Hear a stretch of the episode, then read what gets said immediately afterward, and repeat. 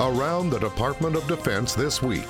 This is your DoD Weekly News Recap. I'm Mark Weeks. Air Force Technical Sergeant John Chapman was posthumously awarded the Medal of Honor at a ceremony in the White House for his actions above and beyond the call of duty. We're gathered together this afternoon to pay tribute to a fallen warrior, a great warrior, and to award him our nation's highest and most revered military honor. President Trump presented Chapman's wife with the award.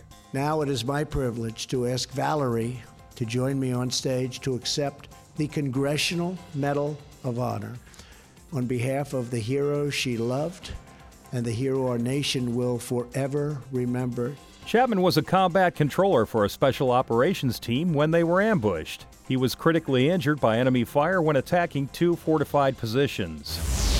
Secretary of Defense James Mattis presided over the change of command ceremony for the department's Military Transportation Command, which was established 31 years ago. The ability to swiftly move troops and equipment to the front lines has been an essential condition for military victory.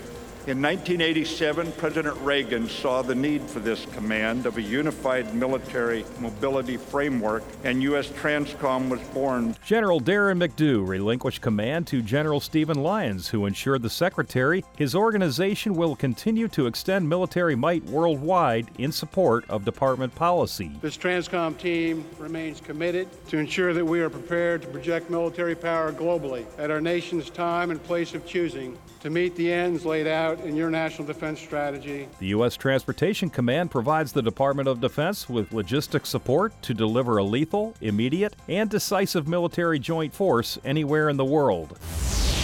Secretary Mattis wrapped up his first South American visit and said Colombia is one of America's most capable and reliable partners in Latin America. Colombia shows stability and helps its neighboring countries develop their police and military capabilities and will host a multi nation naval exercise. The U.S. Army Corps of Engineers in Baltimore, Maryland sent a specially trained debris management team to Hawaii to assist state and local authorities in support of Hurricane Lane. They're ready to remove large debris and are prepared to send more personnel as response and recovery efforts increase. In Spain, rain falls on the plain and sniper fire rains on the desert as snipers from a half a dozen nations attend the Desert Sniper course at the Chinchilla training area. One U.S. instructor at the International Special Training Center says all students have prior experience and build on what they already know, enabling them to operate in a desert environment. That's your DoD News Weekly Recap. I'm Mark Weeks. For more information about your military, go to defense.gov.